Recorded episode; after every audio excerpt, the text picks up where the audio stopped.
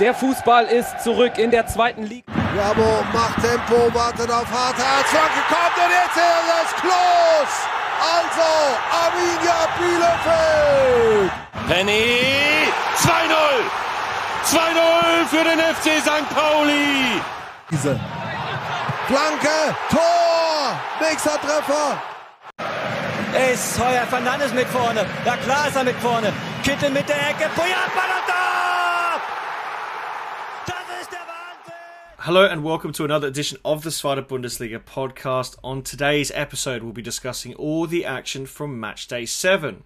There are two real tones of thought for match day 7, one being that defence was at a premium, with a lot of teams holding up the firm far better than they have done throughout this season, and secondly, late goals in four of the games this match day. They, they were deciding goals whether it was for a win, which a few teams celebrated in the end, or a vital point. We'll talk about that team in Group 2. Speaking of a person who supported said team, who scored said goal from that match, is a very happy Eva Lotta Baller. Eva, good morning to you. It has been an interesting match day, another one of surprises and afterthoughts. But um, one thing that is clear is that uh, tipping these games is becoming even harder as the uh, match days go on. Yeah, definitely. I think, I mean, for at least two of the games where you look at them just on the score sheet and you think, okay, this is very boring. Um, I think just if you look at either team, it's for them it's important that the game ended the way. We're going to talk about them very late on in this episode. Um, but yeah, I think we saw teams getting vital points, vital wins, maybe surprising, maybe not so surprising. Teams that, yeah, still need to find themselves. Uh, teams that have stopped good runs and bad runs, you could say. So yeah, I think uh, there are less goals this match day, but I think it doesn't necessarily mean uh, it was a less interesting one. Absolutely agree. But Group One has majority of the goals featuring in them, and uh, even mentioned upsets. And a certain host last week did say that if there was a game of danger, it would be Eintracht Braunschweig and Nuremberg. The danger being for Nuremberg um, against a team that hadn't won this season, currently bottom of the table.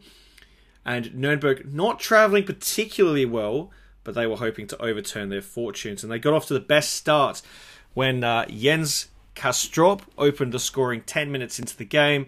It was a bit of uh, ping pong football in the box, and Castrop was there to put the ball into the back of the net. But uh, I don't think Nuremberg were prepared enough for the counter-attacking and transition play of Eintracht Braunschweig. Became a theme in this game, and one player who was almost unplayable was Fabio Kaufmann. He scored on the counter-attack just three minutes later, and Braunschweig were on level terms. But, as so often is the case, Braunschweig not very uh, stable defensively. They were trialing a new defensive three with Brion Barron lead, the only one who survived the chop with Nathan Di Medina, formerly of Arminia Bielefeld, and Filip Benkovic, who's on loan from Udinese. He is a one time capped Croatian international. They conceded the second goal on 29 minutes when Kwadwo Duah scoring a wonderful goal, and it was 2 1.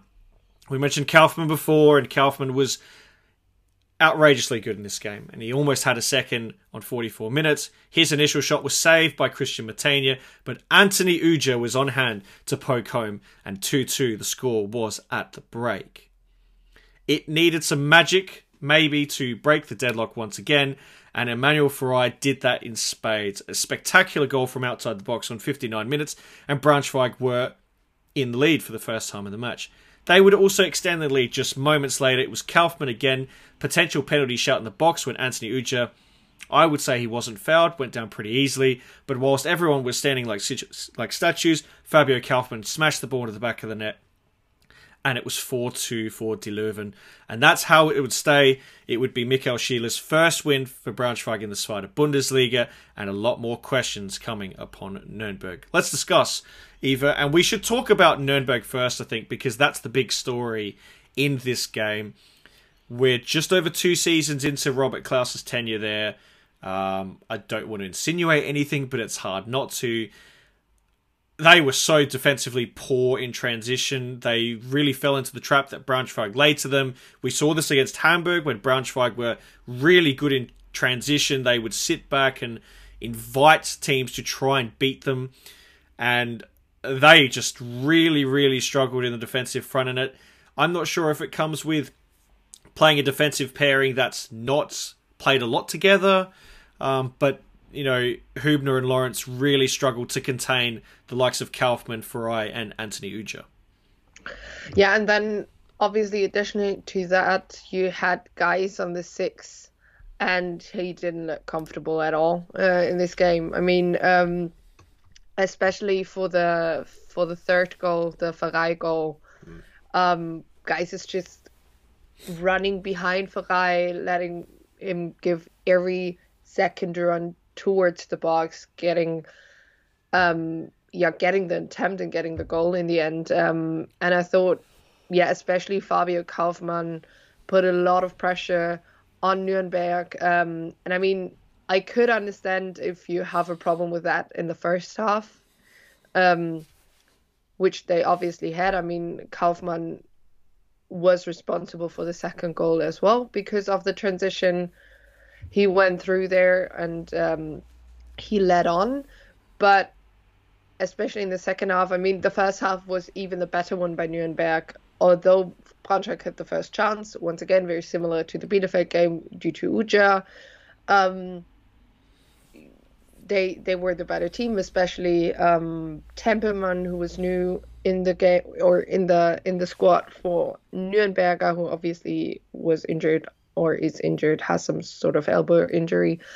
Um, he was he was good in the game. He was one of the most liveliest together with uh, Daly, um, but the rest of the team just didn't really continue to play on in the second half. It was the, for the majority of the second half they just didn't offer anything going forward, and I think that for them, that game against Bielefeld on Friday, if we already take a look forward, is going to be a massive one.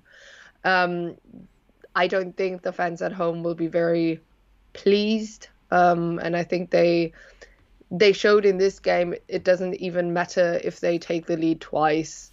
Um, it it does not necessarily mean they're gonna keep holding on to that, and especially, I mean, we know we've been talking about that that Braunschweig it's not that they're not creating chances, but they, as of now, they didn't have the the confidence in scoring. I mean, they scored more goals in this game than they scored the game.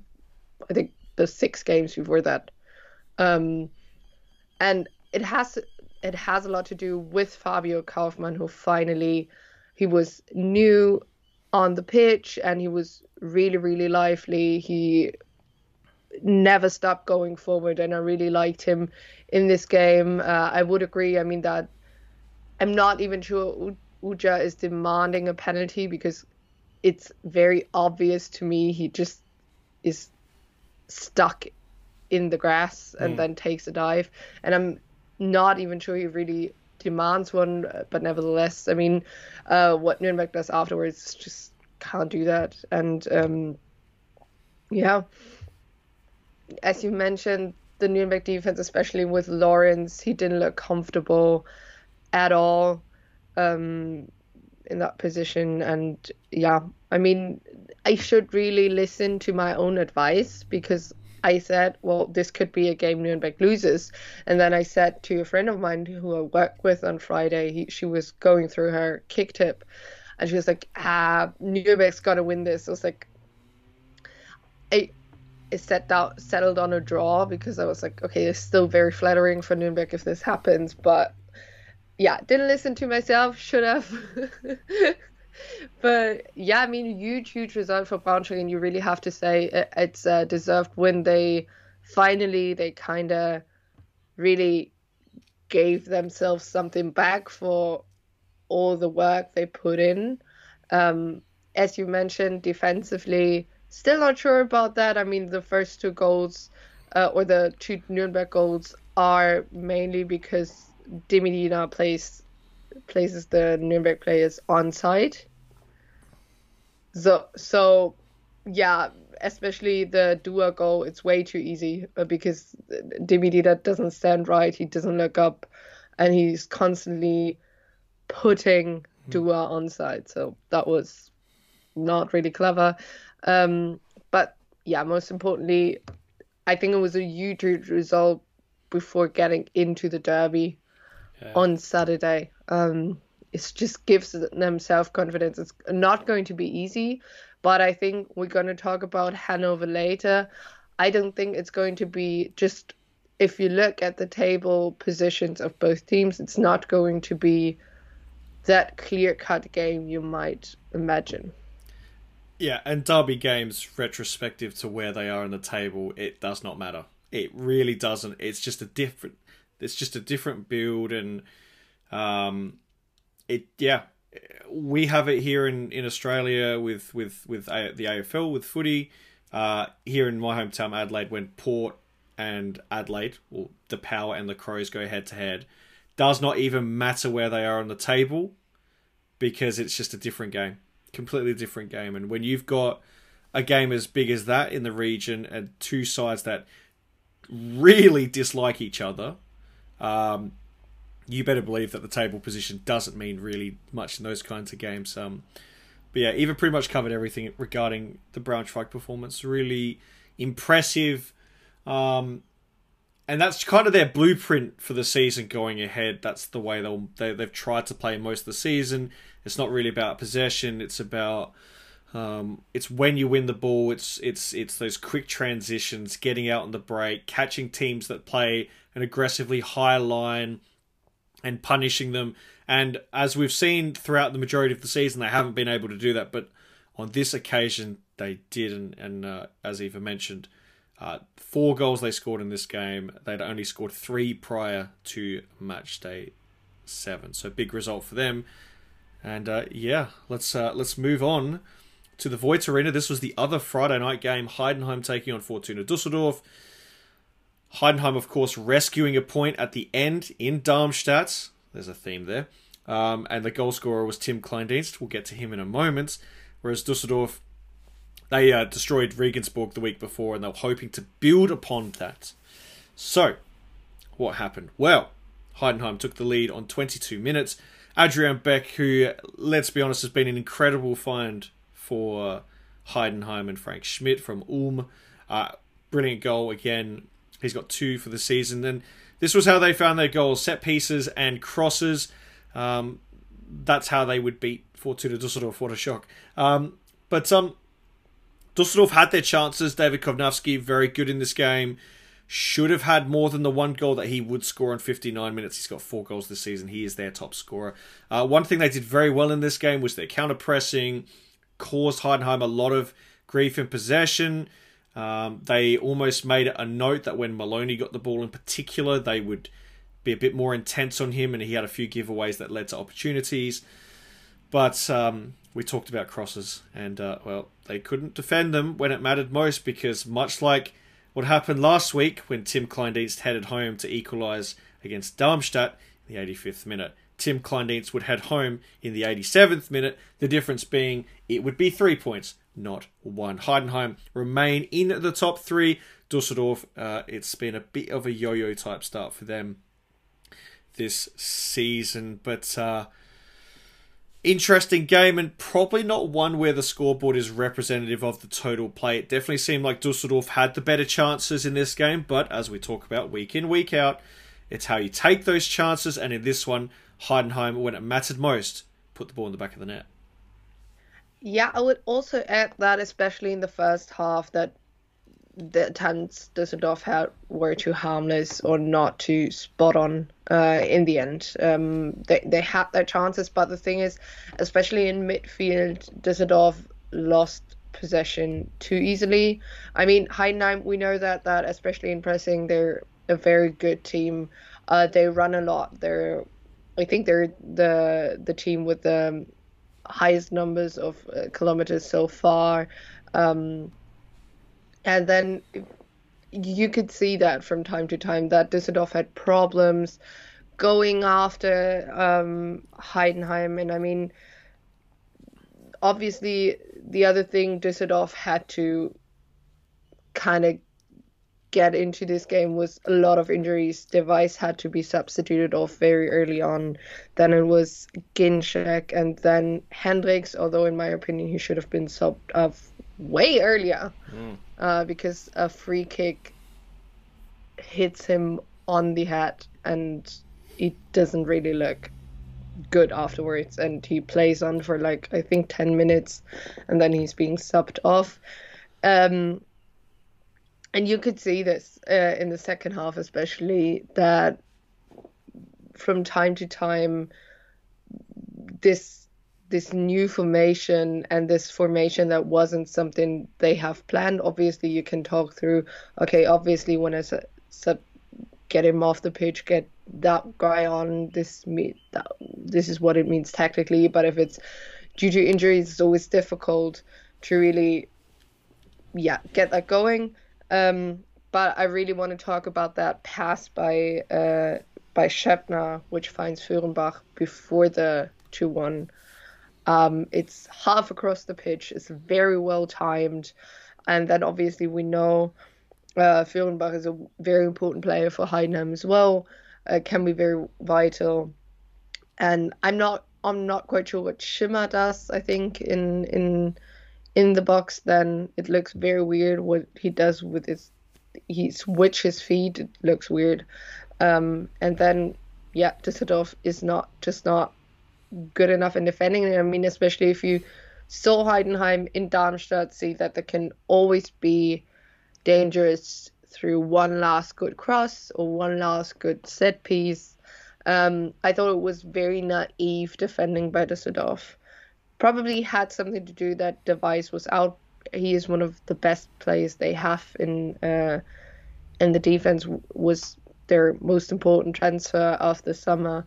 Um, but yeah, that they didn't look comfortable there, and in the end, uh, des- in, in, my opinion, still a deserved win for Heidenheim, and especially, um, yeah, Adrian Beck was was great once again in this game, and uh, I think it's amazing how fast he really, really got himself into the Zweite Liga and how fast that worked. Um, that was a bit surprising, but one of the, the probably their best transfer of the summer. Um, if you look at it like that, close to uh, Niklas obviously as well. Yeah, I mean, I think the important thing is the integration we talk about when you have new signings and how quickly they can acclimate with their teammates and fit the system and have a sound understanding. Um, you know, he's 25 and can play at a multitude of positions. Whether he can play as an eight, he can play as a ten, he can play out wide, and um, he's he's he's very much a um, a plug and play kind of guy. And yeah, he's been he's been an incredible find for them. Shows what what good recruiting can do, but also good coaching, as we talk about quite often in this one. And yeah, I think they um, they were very good. I think Kevin Muller had a pretty good game as well. Um, it didn't have a whole lot to do because um, Dusseldorf were a bit wasteful when they did have their chances. They had some good chances with Klaus and Kownacki, but overall, um, another big misstep for, for Fortuna, who have been, uh, I don't know, don't really know where they are at the moment. They seem to be a bit struggling, but their their next three games are really important. They've got Hansa at home, Hamburg, and then they've got Bielefeld um, after the international break. Um, and they, they want to take points against Hansa, a team that they know they can beat. Um, and then Hamburg will be a tricky game for them. Whereas Heidenheim have got Karlsruhe and Kaiserslautern before the international break, and then they've got St. Pauli in the Topspiele on uh, on Saturday night. So some interesting games coming up for both sides. But yeah, Heidenheim doing what Heidenheim does, which is that they're very stable at home and a very tricky team to beat. Now, to a team seeking win number one, it's Greuther Fürth. They hosted St. Pauli um, on the weekend.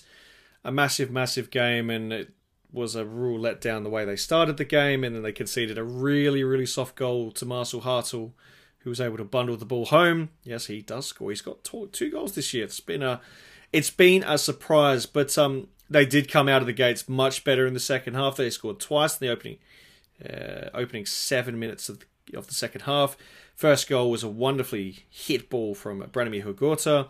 It's his third goal of the season, and then uh, some pretty poor defensive play from St. Pauli. The ball comes in from Simon Asta, Asta um, and Jackson Irvine, God bless him, tries to do the right thing by clearing the ball, but he cleared the ball into the back of the nets. And uh, Nikolai Vasilj, who was playing his first game of the season, coming back from injury, was all but a statue. But there is a theme. The theme is Australia, because uh, Timo Schultz son, uh, subbing on Connor Metcalfe, and then on 85 minutes, the uh, the new signing from Melbourne City would get on the board his first goal of the season, and that is the way the game would end. Not a game of high quality chances, but one of those being taken. And uh, I think there's some interesting points coming out of this game. One, that Fürth are now the only team in the Zweite Bundesliga yet to win this season, but much like Everton, they are not uh, in the bottom two. Um, and two, that um, it's, it's a vital point for St. Pauli because um, They've been in a few of these games this season where they they just mentally drop defensively, but like against Paderborn, they were able to find a way to get a result. I think first and foremost, uh, I'm not sure we're going to see Lea Paqarada take a penalty anytime mm. soon. Uh, second time in a row, he missed one. Um, I mean, if we if we talk about the game first of all, it felt very disappointing in the first half. You you could hear the whistles uh, through the TV. Uh, fans weren't really happy with that, and obviously, it's it's a very unfortunate week in week out. They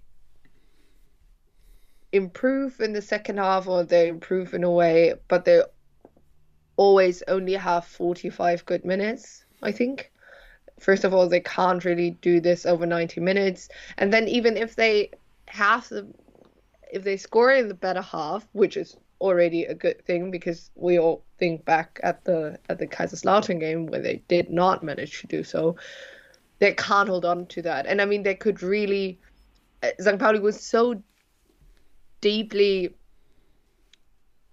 irritated after after the Hrgota goal um, I think it's Smith who I don't know what he does in midfield, but loses the ball, and then you have the header by Medic, and then the obviously own goal by Irvine, and this is what we have seen by Zhang Pauli a couple of times this season. Um, as soon as there is one mistake, or as soon as the the opponents put some pressure on their defense, um, they completely lose it. Any sort of formation goes missing, and Fürth didn't use that wisely. And obviously, great, great goal by Metcalfe. Um, you have to have that confidence coming in, just coming in. I, I knew you were gonna say that Australian thing because I thought the same. One Australian steps up for the other one, basically. Um, but yeah, I think for for Fürth, the question is where is this road going to take them? Because apparently Marc Schneider found the word, right words at halftime. The way they came out of the halftime break was good, was visible, was seen on the score sheet, but they just stopped playing for the last 10 minutes, it seems. And at some stage, they need to pick up points. I mean, their upcoming games Magdeburg, Paderborn, Sandhausen. They have two home games in a row. Obviously, not in a row because you have the international break between this. But at this stage, the how the fans are reacting, it does not really help them um, to play at home at this stage. And I mean, St. Pauli, we know, isn't known for being good away this season, similarities to last season. Um, but it was enough to get a point, and I think this is, uh, yeah, something Fürth really has to work on. And um, obviously, in the end, deserved deserved draw because, yeah, Fürth just it's always if Christiansen once again has your most shots on target. I do not know. Uh, obviously, has something to do with um, set pieces and Christiansen then being up front, but also just defending. If you look at the first goal, four in the box, four Fürth players are running towards Paqarada, which leaves the room in the back for them for Marcel Hartel. Because if you, with four people, try to, in any sort, not let this happen, that the ball is coming towards the goal, you should actually get the ball instead. Gain possession, move out, counter attack, whatever. But just four people running toward one player and he still can take the pass. I don't know. it's probably not high quality defending right there. So yeah, it does it does not look good for Fürth, especially seeing most of the teams around them getting some sort of momentum at the moment. Um, they really, really need to pick up not only points but their first win. Um, and yeah, at this stage, you, yeah, it's it's it's gonna be it's gonna be difficult, uh, to say the least. Yeah, and the biggest thing that they've had an issue with is holding leads. In five of the seven games they've played this season, they have given up a lead. Four of those have been game tying goals that have resulted in a draw. Um, one of those four being uh, the defeat uh, to Kaiserslautern. So, yeah, they they know how to score first, or they know how to get a lead. They just can't maintain it. And yeah, the defending on the, the first goal was was atrocious. The second goal, yeah, they could have had their, if they had the time back, they would have definitely liked to have seen some improved defending. Um, but yeah, I think it's a bit diff. It, at least they're picking up points, even though they are four draws and three defeats in the first seven games. Um, they've got some big games coming up as well Magdeburg, Paderborn, and then Sandhausen uh, after the break. Um, and the Magdeburg game, as as Eva mentioned last week, is a really big game for them. And uh, defeat is, yeah, it's going to make things a little bit tricky considering it is very much a six pointer. For St. Pauli, you know they are they tre- I think they're treading water is the best way to kind of describe where they're at at the moment. Their their best is really good, their worst is a long way away, and then their their kind of middle of the road performances, which they've had a few of those this season, are you know they're fine. I I think they're quite similar to um, I want to say the Titanic, but they're like a ship basically. They are floating quite nicely, but uh, they're not doing anything to progress forward, but they're not sinking to the bottom of the ocean. So, I mean, it's not all doom and gloom for St. Pauli. Um, let's take our first break, and on the other side, we are going to head to the home deluxe arena when Paderborn takes on Magdeburg.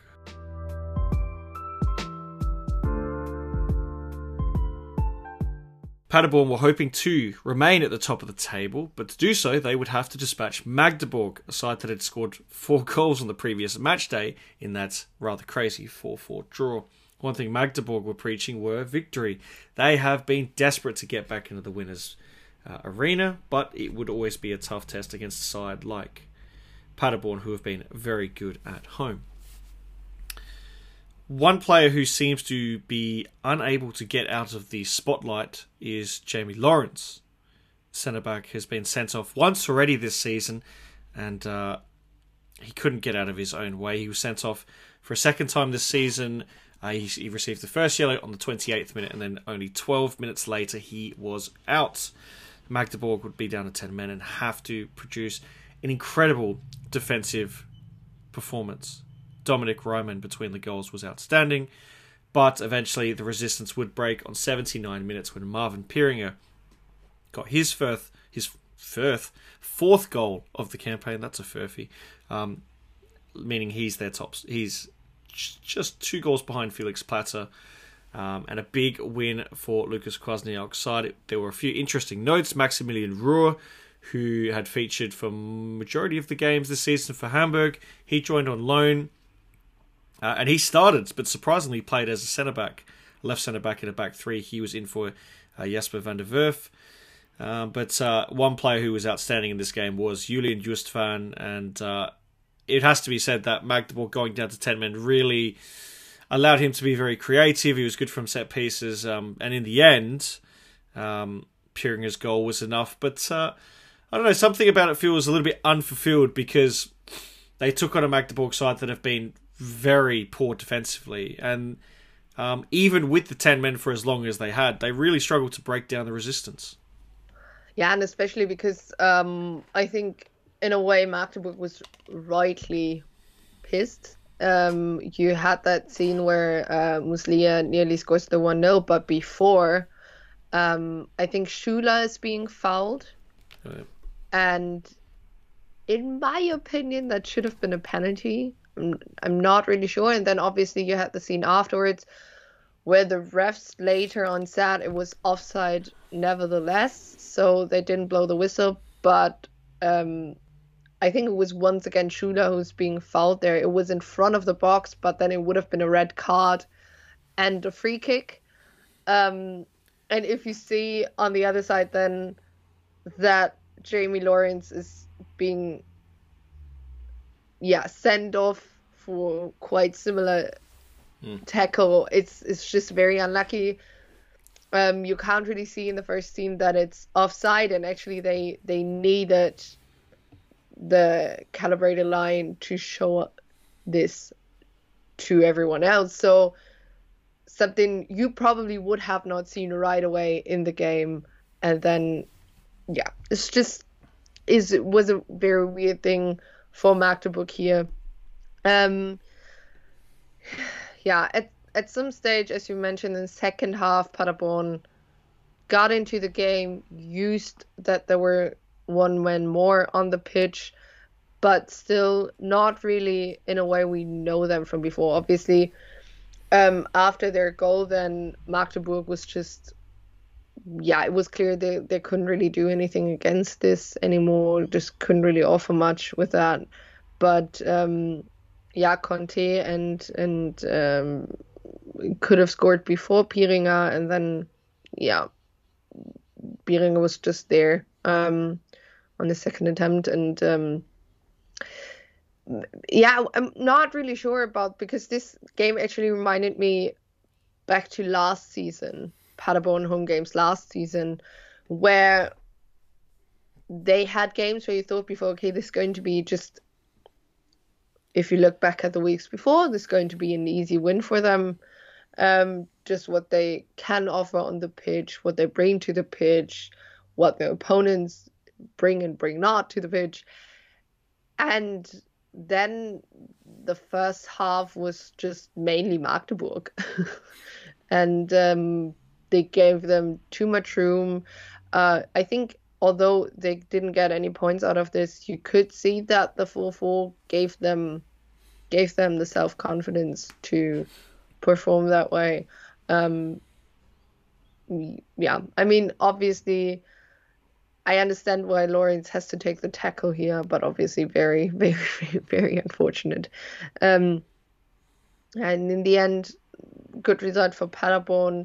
Um, and I think Magdeburg doesn't need not or doesn't need to hide behind that performance. Uh, I think they can still take some sort of key elements out of this. Uh, against Fürth is going to be quite an interesting game, I assume. Um, and yeah, I mean, I think Magdeburg is still not really in, in the biggest danger to say because I think you can you can see things going in the right direction still. And if they can get continued goalkeeping performances like they did from Reimann, that will go a long way. 12 saves in the game and save percentage of 92.3. He was. I think that's the best game I've ever seen him play in the Zweite Bundesliga because he had that stint at Kiel where he was not great and there was a reason why they let him leave for Magdeburg and yeah he was just brilliant. I really loved his you know great positioning. He was sharp. Um, and had they somehow eked a draw he would have been a massive reason as to why they did so. And um, just yeah, for them, it's just disappointing because despite the fact that they played 50 minutes plus with just the 10 men, they defended relatively well. Um, and that's hard to say when when you consider that they gave up 21 shots on goal in the second half.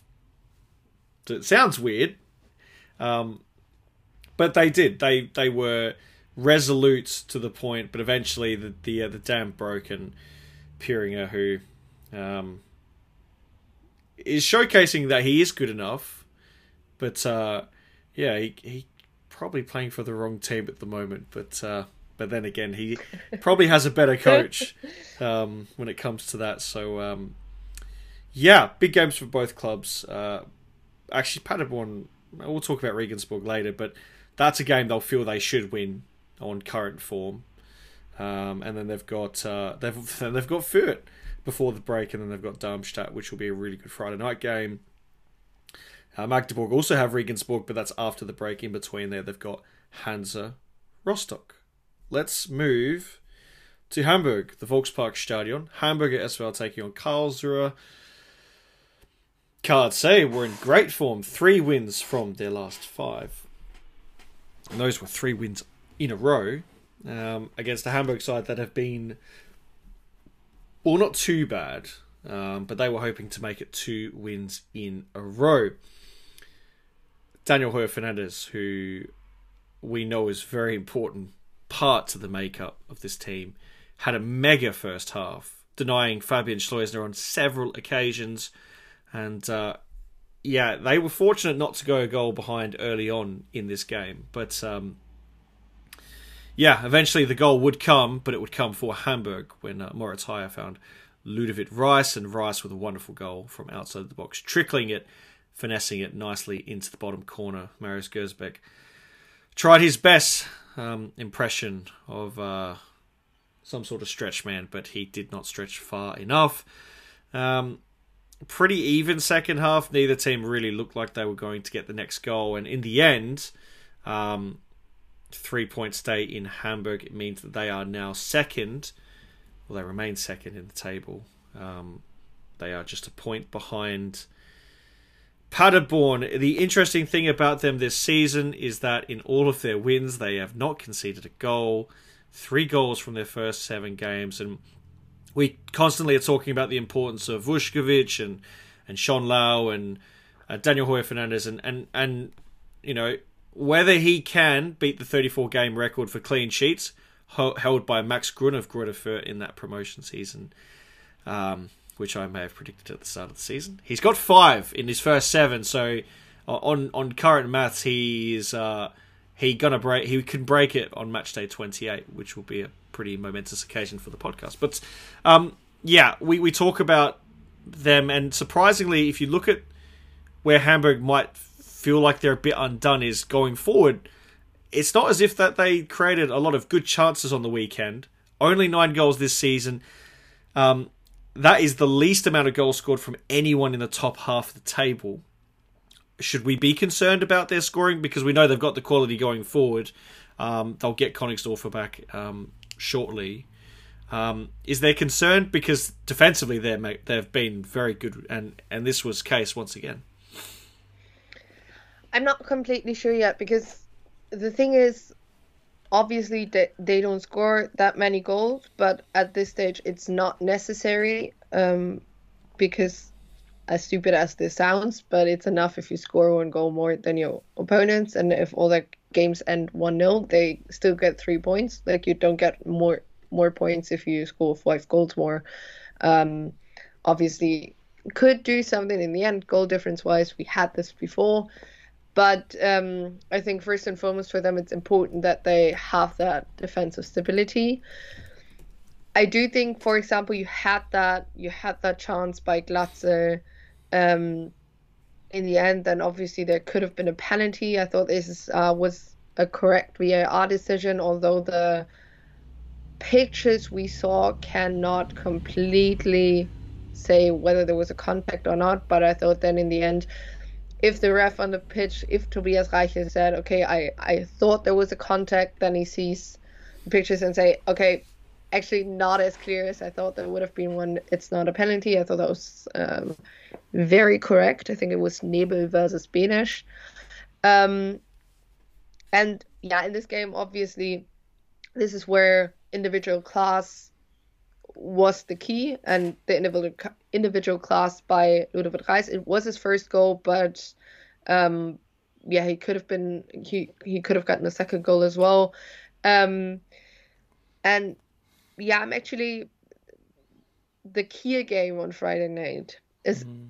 in my opinion, quite interesting because Kiel is known this season for scoring goals when necessary. I mean, the last match day was an exception, but they don't have to be the better team for 90 minutes. They still managed to score score a goal by Skrzybski, for example. So I think actually it's going to be not probably just for for a spectacle or for any kind of um, yeah entertainment a very good game but i think just from what both teams can take or can take out of that game that can be very um, interesting because i do not expect like six goals in this game but i think it could be a very very close one on which very very weird weird guess now. Kiel could actually win it, even though Hamburg is that stable at the moment defensively. I've jinxed it now. Hamburg is going to win 5 0.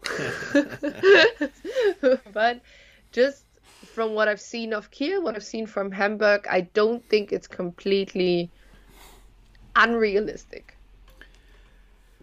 Yeah, I mean, and Kiel have been known to cause Hamburg a little bit of grief um, throughout their time here in the Zweite Bundesliga. Who could forget the first time uh, where they beat them at the Volkspark Stadion with a, a Lee Jae Sung fresh off the World Cup to to get it going. Um, it's a little bit disappointed with Karlsruhe in the second half. They only managed the two shots on goal. They didn't have a shot for the final 30 minutes of a 1 0 game. It just seems really disastrous in a way, not trying to oversell it, but um, yeah, just the subs didn't make an impact and they really struggled. But credit to Hamburg, this is what they've done a few times this season in, in close games. They just managed to strangle teams going forward. Um, bit of a weird euphemism, but yeah, but they're really hard to to break down in in the final parts of the game, and you could see that Karlsruhe started to run out of ideas a little bit, and and in the end, um, I don't think there's an argument that Hamburg were probably just a little bit better to get the result. And uh, yeah, Karlsruhe got Heidenheim on um, on the Saturday. That should be an interesting game because Karlsruhe have been pretty good at home, and uh, we've we've seen Heidenheim have struggled away from the Voith Arena. So um, yeah, uh, as they continue to. Although here we go. They yes. were they proved us wrong yes. on several occasions this yes. season. So I think it's actually going to be a, even more interesting. Why why do we even tip this? Why do we even do tipping? I do not know. and we always if we if we get give give them some credit, they always prove us wrong in the end anyway. So yep. this is like when you had an exam and you thought you have the right answer, and then you kind of take it away, take across, write down a new answer, and in the end, it would have been the first answer you mm. wrote down, which was correct. This is this is the Zweite Bundesliga if you tip them. Yeah, it, it's hard. It's hard. It's like golf. If yeah, that and that's and as someone who plays golf, yeah, it it's hard. You get frustrated, you get upset, but you know, you're always left wanting more. Put it that way, and uh, I think our final game of Group Two left us wondering a bit whether, um, well, it left us wondering. That's for sure. Um, Darmstadt and Arminia Bielefeld. This game was a Sunday game, and um, Darmstadt got out of the box really well. They opened the scoring just eight minutes in. Braydon Manu uh, putting the ball between uh, Martin Fraisl. Fraisl, understandably cursing. Um, as like yeah it wasn't great to be honest to get beaten between your legs from there but you know that's the situation and it seemed as if um, you know Darmstadt good start, but they really didn't do a lot after this game. And I know there are a few people that feel that Darmstadt were the better side, but I'm not entirely in agreement with that. They didn't really threaten the goal too often. They had that one chance late in the first half, which was um, deflected out of play by Hüsing, and the second half they were a bit tame. And you know, I don't think Bielefeld were entirely threatening the uh, the you know the apple cart, but in the final 15 minutes they started to ramp it up a little bit. And um, Robin Hack, who we've talked about extensively the last two games, um, the two match days, he's been fantastic. He was fantastic again in this game. He uh, had the first shot, which hit the post in stoppage time. Um, and this has you have to remember Bielefeld were down to ten men because uh, they'd used all five of their substitutions, and Fabian Klos had been, or he copped an injury, which was a great shame in his return. But then Darmstadt completely lost their minds. They were playing a really high line. They were trying to keep Bielefeld in their own half, um, and then they got exploited. Uh, with um, playing as a makeshift striker, he shepherds the ball, and Robin Hack with just the one touch curling the ball past Marcel Schuhen. And that is your game. Bielefeld get the points and they continue their impressive run over Darmstadt in recent memory. If my memory serves me correct, it might be six games now without a defeat to Darmstadt. And I know certain Bielefeld fans who are obviously really happy. Um, either you watched this game, I was watching the conference. It was a stressful game, it has to be said. It would be an agreement that both fans would have to admit that Daniel Schlager was not particularly good in this game, as a referee standpoint. But overall, in the game, uh, when the chance was there, Bielefeld were able to take it in the end. Yeah, and I think so. First of all, circling back to Daniel Schlager, there were three yellow cards in this game. One of them I thought was deserved versus Robin Hack. Typical t- tactical foul last minute. Um, but first and foremost, I don't understand the yellow card for Sebastian Vasiliadis. It was quite early in the game, and it wasn't a foul. Like the commentator was just sitting there. This was just a very good tackle. I don't know why there's a yellow card, and also it was his first challenge anyway. So yeah, very hard for him then not sticking to the line. And the second yellow card Bielefeld got was against Masaya Okugawa. It was his first yellow card in the Bielefeld dress. And it was not for a foul, but because he took too long as an injured player to get off the pitch. Do not know. Obviously, if you're 1 0 down, you, one of your players is injured, this is the time where you want to play against time, obviously. Every team does it. You're one man. Yeah, not gonna get into that. Obviously, for Bielefeld fans, this was a very, you know, that shit, here we go again meme. It mm. was very similar to the Heidenheim game where he conceded very early. We didn't manage to, we, we nearly managed to score right away. I'm not sure what Bryan Lasme does. It was a beautiful executed attack with um, Vasiliadis, Okugawa, Hack, and then Shun, um, where the repel ball is landing in front of Bryan Lasme, and I have no idea what he does there. Should have been the 1 1. Then you had the free kick by Oczipka, which finds Hüsing. Um, also, Hüsing, he was once again under great criticism. I understand he doesn't look good against Manu, but he was actually, he won the most duels in this game for both teams. So 19, 19 duels won. Um, three interceptions together with Andrade, five each clearances. So he was important in the back. But the thing is, I've said this before, one situation can really, really form your opinion on someone. Um, and this has been the case for Hüsing plenty of times where obviously it's always bad if you make one mistake in the game which leads to the goal but i think i do understand why he is still there week in week out because besides that, he was good in in that defense. Um, I really like that in the end, Scherning had the idea of switching Jäkel forward because uh, just how because physically he's very tall and he can put his body against, for example, Klaus Gjasula, which he did very fairly. And then obviously he created the room for Robin who, I mean, Bielefeld fans think what the hell happened with with him under Scherning because we saw him having these kinds of chances plenty of times this season, also last season in the Bundesliga, never took them, never led to a goal, never. So I'm very very happy he's back to that um, winning ways. It, it gave him a place in the uh, kicker elf des Tages, so yeah, the, the 11 favorites of last match day. Um, obviously, Fraisl was there versus Mehlem, but yeah, I would agree. I don't really. I mean, the second half, the first half was just very bad at some stage from both sides. I mean, you had this last five minutes of the first half, where I think even the Arminia Twitter account was like, "Yeah, I think it's good. We have halftime now." Um, but yeah, in the second half, very disappointing Darmstadt, and especially if you look back at at the game against Heidenheim, this was the second home game in a row where they conceded a late equalizer. Not like something you probably have to talk about as well.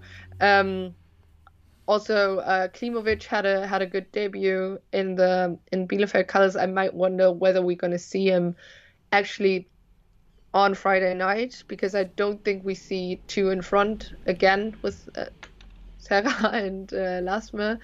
Um, I thought you, we might see Klos, but with him being injured, don't see that happening. He just came back from an injury, so not sure. Probably see Lasme alone or something like that, and then you have maybe um, behind him Okugawa, Hack, and and Klimowicz. I'm not sure.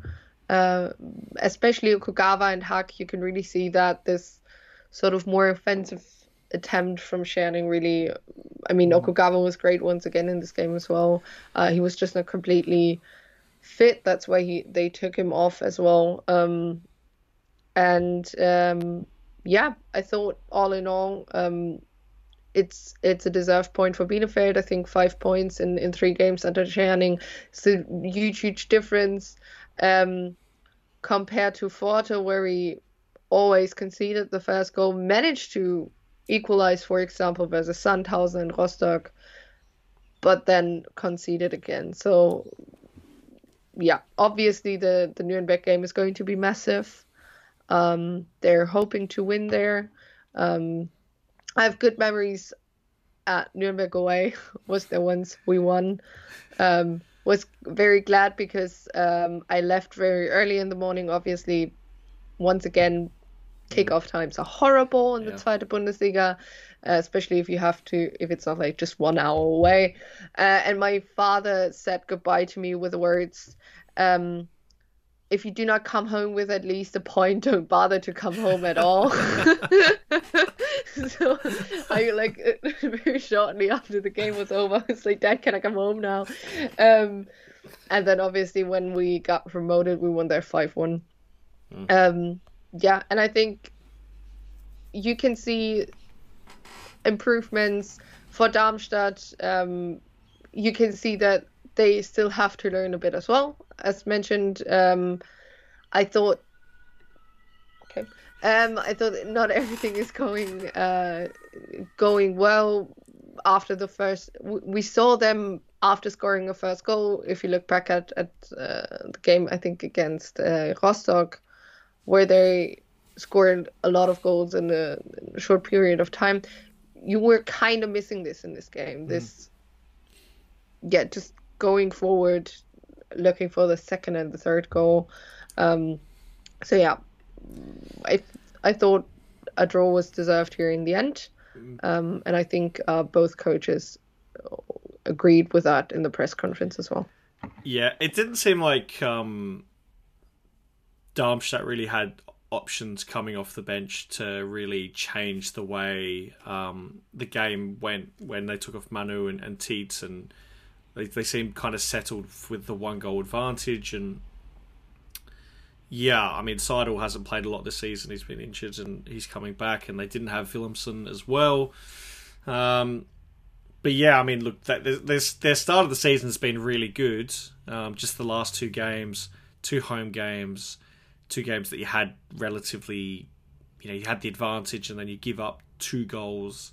um, in the in the last you know essentially five minutes, and then in stoppage time. Um, that was really poor. I, thought the timing of that a lot. That uh, was an ambulance fire fire fireys. Um, yeah, that that was uh, fitting that we are talking about this game. Maybe they're uh, putting out the uh, the flame in Darmstadt after the uh, the concessions late. So yeah, I mean, look to be honest, the 14 points from 21. They're P4. I mean, they're pretty happy with their start of the season. Bielefeld have now five points from their last three games, um, and interesting stat that Robin Hack has scored in all three of the games they have picked up points. Coincidence? I think not. Let's take our final break, and on the other side, we will discuss the final three games of Match Day 7. We'll look at who's leading our kick tip and our podcast recommendations.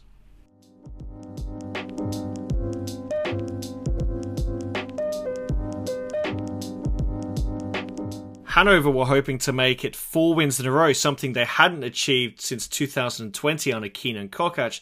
Their trip to Rostock was a short one, but one filled with the spoils. A 1 0 win in the end at the Ostseestadion means that Hanover are starting to find their feet. But has it really been that impressive?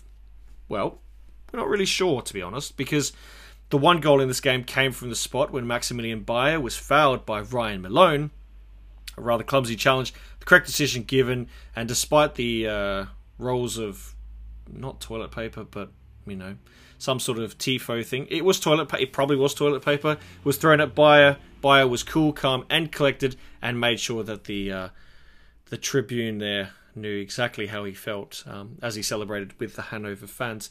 Uh, it probably should have been 2 0 in the second half. Fabian Kunze had the best chance in the second half, but, um, well, he kind of muffed his lines, and that was it. But um, it was interesting for both teams. You look at Hansa; they had three deadline signings. Of course, that happened post our podcast. Uh, Rick Van Drongelen, um, Anderson Lukoki, who Eva is rather familiar with, I'm sure. Um, and uh, off the top of my head, it was Lee, who was with Schalke. Uh, Dongwon Lee, yep, who was with Schalke. Uh, he had his contract, his loan terminated. Uh, he joins Hansa as well, but he did not feature in this game, whereas the other two got the start. Um, but um, it seems like they're starting to be a bit more settled, Hanover, with the back three. Um, and we talk. I harp on about it because you know I used to play goalkeeper. Just in case no, you're new to the show. Um, sorry to burst. Sorry to inflate my balloon a bit. Um, but um, Zieler was really good in this game. I felt even Kolke as well. That that save on um, on on Kunze was it would have hurt a little bit, but um, you know it was a good save. But um, yeah, in the end, it's a good result for Hanover. They've got the derby coming up, as we've mentioned earlier in the podcast. But uh, yeah, is is this um? Do we think this form is is genuine representation of where Hanover are at, or is it more of a lightning in a bottle? Well, first of all, I was a bit disappointed by Rostock in this game for the majority of the time, especially in the first half. Very uncommonly passive, harmless, and then obviously, um, actually, Hanover got them back in the game. Um, in some sort of in the second half. Uh, at some stage, Rostock had 15 to 9 shots on goal after 60 minutes, but couldn't really put that on the score sheet. Uh, Kai Pröger had his fair attempts, uh, but only one of his six shots on target uh, on on goal was on target. Jesus. Um, yeah, and Hanover. I mean, in a way, we could put a lot of Hanover games in the past couple of weeks, mm. just and and put the same summary within with those games in a box and would be all very similar. They scored the goal when necessary. They managed to hold on to this, uh, although obviously, as you've mentioned, they shouldn't have. They should have the second one. Hmm. Completely, mm. I completely lost my ability to speak. I'm very sorry. um, yeah, I would agree that both Kolke and Zieler, uh, where they were needed, um, mean, in the end, Rostock had 20 shots on goal. Uh, should probably have hmm. have scored at some stage. Um, Malone was really unlucky indeed. I mean, he twists his ankle, I think, and only because he twisted it, it Jesus, uh, Beier is actually fouled. I'm just giving up like Malone's ankle did there. Um, and then he had his own attempt, um, I think he had a header which was just basically center to mm. In the end. So very unlucky game for him in general. Um, yeah, and then Rostock, you had the feeling at some stage they were just very frustrated that mm. with all their all the work they put into the game, they couldn't get anything out of that. Um, yeah, and I mean, it is it is the fourth win in a row for Hanover, and the last time this happened was 12 years ago, mm. 2010, under no one else than Mirko Slomka. So, not sure how Hanover fans look like at this because the last time Marcus Slomka was here, uh, Mirko Slomka was there, um, didn't end very well in 2019 20. Um, yeah, so good result for Hanover in the end. Um, it wasn't a good game to watch, especially not in the first half. I think we can all agree on that. Um, but uh, yeah, there was some some beautiful things. For example, that Beier uh, backheel to Nielsen, who is just then in a very bad position to actually score from there, but uh, looked good. And um, yeah, we're gonna see what or how Van Drongelen and Lukoki will develop there. Um, I think especially Van Drongelen might be important just because physically he's uh, always a good addition to your team, um, but also hasn't played that much. I mean, we all his his stay at Union Berlin isn't really one to remember him by. It's you really remember him by his performance at Hamburg. Um, I know St. Pauli fans know him from his own goal in the derby, I think. So, yeah. Um, in the end, uh, solid win for, for Hanover, but also might be very disappointed not getting any any sort of result. Yeah, I mean the good thing for Hanover in their in their four wins, they've only conceded once, three clean sheets, and that goal was conceded last week against uh, Greuther. Um, but yeah, they, they seem to have stabilized the defense, which was uh, problematic in the first few games, and um, you know they seem to be very comfortable with having Beier Nielsen playing as a number ten, and either Tresoldi or Toika in in that additional number nine role alongside Beier. Um, I really like where they get Köhn and, and Muroya to get into really dangerous places um, as those kind of midfielders, those wide midfielders that also double up as wingbacks. And um, yeah, they've they've had some really really good games, and um, you know Hanover's next few games are, are going to be interesting. You know Braunschweig and Sandhausen, you would think that they should be able to win, um, and yeah, um, yeah, they've got um, Hamburg, you know, Hamburg after the break, and it's a winnable game. Whereas for for um for Rostock, um they've got you know Dusseldorf away, then Magdeburg and Kiel after the break. So you know, some interesting games. I think for for them, it, will be integrating the newer players like Van Drongelen and, and Lukoki, who who both started, and you know for for Van Drongelen, the inter- the thing for him is is to get some game time. He's he's had rotten luck with injury that included his time at Hamburg, and yeah we'll see if um, he can get the job done. Now let's move on to our final two games. There were no goals in either fixture. Um, we'll start with Sandhausen and Kaiserslautern. Um, important result for Sandhausen. It's their first clean sheet since match day three when they beat Fortuna Dusseldorf a goal to nil. Uh, for Kaiserslautern, they'll be happy with the clean sheet. Andi Luthe was once again good between the sticks. Um, but they brought a crowd with them um, out of the 11,000 that made the journey, that uh, made the trip to the BWT Stadium and Hardtwald. 7,000 of them, 7,000 of them, I've also lost the ability to speak, 7,000 of them uh, were Kaiserslautern fans, really turning it into a, uh, uh, a home game for them, but they couldn't get the job done in the end. Um, either it's fair to say frustration would be the best way to describe this game because Sandhausen certainly had the better chances in the first half. They they were able to get Kaiserslautern on the break, but in the second half, it was kind of the other way around. Lautern had the better chances. They created more.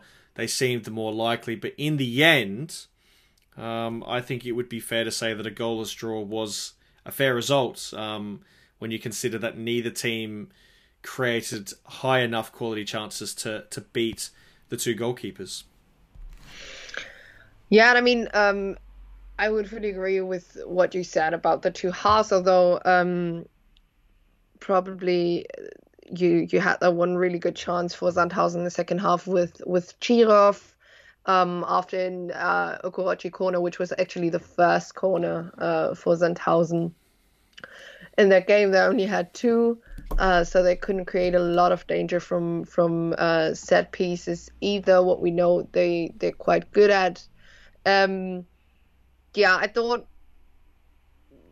first half was decent by Sandhausen. Um, Ox, who was in, in the in the squad for the first time, I think, especially in the lineup, um, had one that one beautiful chip to Pulkrab. Um, Luthe was there when needed. Uh, there was this one scene with Luthe versus Kinsombi. I think it's correct. There wasn't a penalty at the same time. I think if it's being given a penalty right away, um, not completely sure whether it's going to be overruled. Um, yeah, all in all, I thought that Sandhausen looked a bit closer to winning this game. But I think just if you look at their last results, this is what I meant in, in the intro. Um, I think they might be might be quite happy in first of all not conceding, creating chances. Um, although, especially if you look at the first half, they probably should have won this. But I mean, all in all, with with that Kaiserslautern team, especially from the first two first couple of games, I think it's uh it's an okay result um in the end. Yeah, I think so. Um, I think that the positives are defensively that both sides were a lot better. Um, we know Sandhausen are going to be really strong at home um, defensively, but um, for Kaiserslautern, we, we talked about how they'd been a bit leaky defensively and that um, teams were able to put a score on them if they could get in good enough shape. Um, so for them, it's a, it's a really good point. Uh, it keeps them in the in the in the top six uh, at least. But yeah, they look to be honest, they they're still figuring it out. Both sides are really still figuring it out. We know the problems with Sandhausen is in attack; they just can't score goals um, consistently, and you know they even they were even mixing up the formation and the team a bit, and it wasn't. They still haven't really found a solution going forward, but defensively they were much better. Um, so yeah, they'll be feeling good about themselves. Both teams uh, coming up. Sandhausen are at St. Pauli. That'll be a tricky game, and then Dar- and then Darmstadt is their next opponent for Kaiserslautern. That is a world feed game. That is the Sunday. So yeah, interesting. Uh, we'll we'll shoot over to Regensburg. Uh, they played Kiel. This was also a nil nil. This was not one for the purists at all, or even just it was just a really poor game in general. Both teams really struggled to create high uh, velocity of quality chances. Uh, it's uh, for Jahn Regensburg. It's a good point for them considering uh, the rotten form they've been in in in recently. Um, it's five games though now without a goal. Their last goal came uh, against Arminia Bielefeld, uh, Minos Gouras in stoppage time. Since then, they are yet to score another goal. Someone must have put a hex on them. I'm not so sure. Um, but uh, even I, I feel like Kiel are okay with the result purely from the point that they're just accumulating the point. It's a clean sheet, um, which they haven't had many of them this season. But for Jahn Regensburg to stop the rot a clean sheet after giving up 11 goals in their final three games. I mean, it's it's an okay result, but uh, their problems are just there's so many that it doesn't seem like they have a fix for.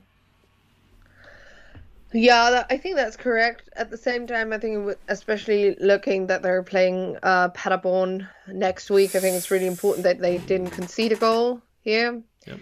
Um, although Stojanovic was really only once tested, um, I think with with that Skrzybski attempt. Yeah, I don't really know what to say about this game. I think, as mentioned, similar to to the Sandhausen game for the home team, it was important not to concede. Uh, for Kiel, there once Skrzybski nearly had his one moment. Once again, uh, didn't work this time. Um, especially in the first half, danger came mainly through set pieces on both sides, but especially in the second half, uh, the game was just not, not really good to watch. Um, but yeah, I mean, the XG really says a lot, both under one. In this game, um, just uh, when the goalkeeper were needed, they were there, although they were needed that much. Mm. Um, as mentioned, I think mainly it's it's a plus for Regensburg uh, because they stopped some sort of very very negative trend going down. Um, but at the same time, I don't really know because they didn't create a lot of chances that weren't really tested as well. So don't know what you can take out of that. Um, definitely going to be a very challenging game against Paderborn on the weekend. Um, so yeah, I don't know. I think it's it's very very difficult to pull out a final summary on this one. Yeah, yeah, it really is because the positive is that Jahn Regensburg keep a clean sheet, but they still can't score goals. It's extraordinary run of form that they're in. Uh, they did sign uh, Dario uh, from Wolfsberger say in Austria, and they'll be hoping that he can bring some goal uh, scoring acumen, which they haven't had a lot of. They've scored five times this season, and the last, as we mentioned, five games without a goal is is uh, is not great. But um, opportunity comes at Paderborn if they can get a result. Uh, Kiel, yeah, they could do anything. We don't really know where they're at, to be honest. Um, their, their, their, first few games have been a bit up and down. Three wins, three draws, and a defeat, which is good. They've only lost once. Um, 12 goals for, 12 goals against, zero goal difference, 12 points in total. So, yeah, they they uh, they like to keep it nice and even, much like Jerry Seinfeld. Uh, they've got Hamburg at home. That is also a World Feed game. Uh, again, check your local listings. This is a Friday game, and yeah, that's uh, that's the wrap for the review of Matchday 7, we'll look at our kick tip. We have a new leader. Robin Nulvia Nulvia is top with 84 points. Uh, nice work so far after Matchday 7. Um, Mira top scored the week with 20 points. We do have a podcast recommendation. Our good friends, uh, the Fell in Love with a Girl podcast, a St. Pauli podcast for the English speaking. They are just an excellent podcast to listen to, uh, giving you the lowdown of um, everything that is St. Pauli. You should definitely um, listen to Sean and Samantha, who are always chopping it up every weekend. Um, and they have cats, which is enough. That's already enough for me to like them. Um, but uh, yeah, they do great work. So definitely go check them out if you're interested for an in depth look at St. Pauli's matches. That's it for us. We are going to take the time off to enjoy match day eight in the Zweite Bundesliga or hope that their team will actually be competent going forward in the Bundesliga. We can dream. Anyway, thank you for listening. We will be back on Wednesday to discuss all the action. Have a fantastic weekend. Stay safe, enjoy your football, and we'll see you next time.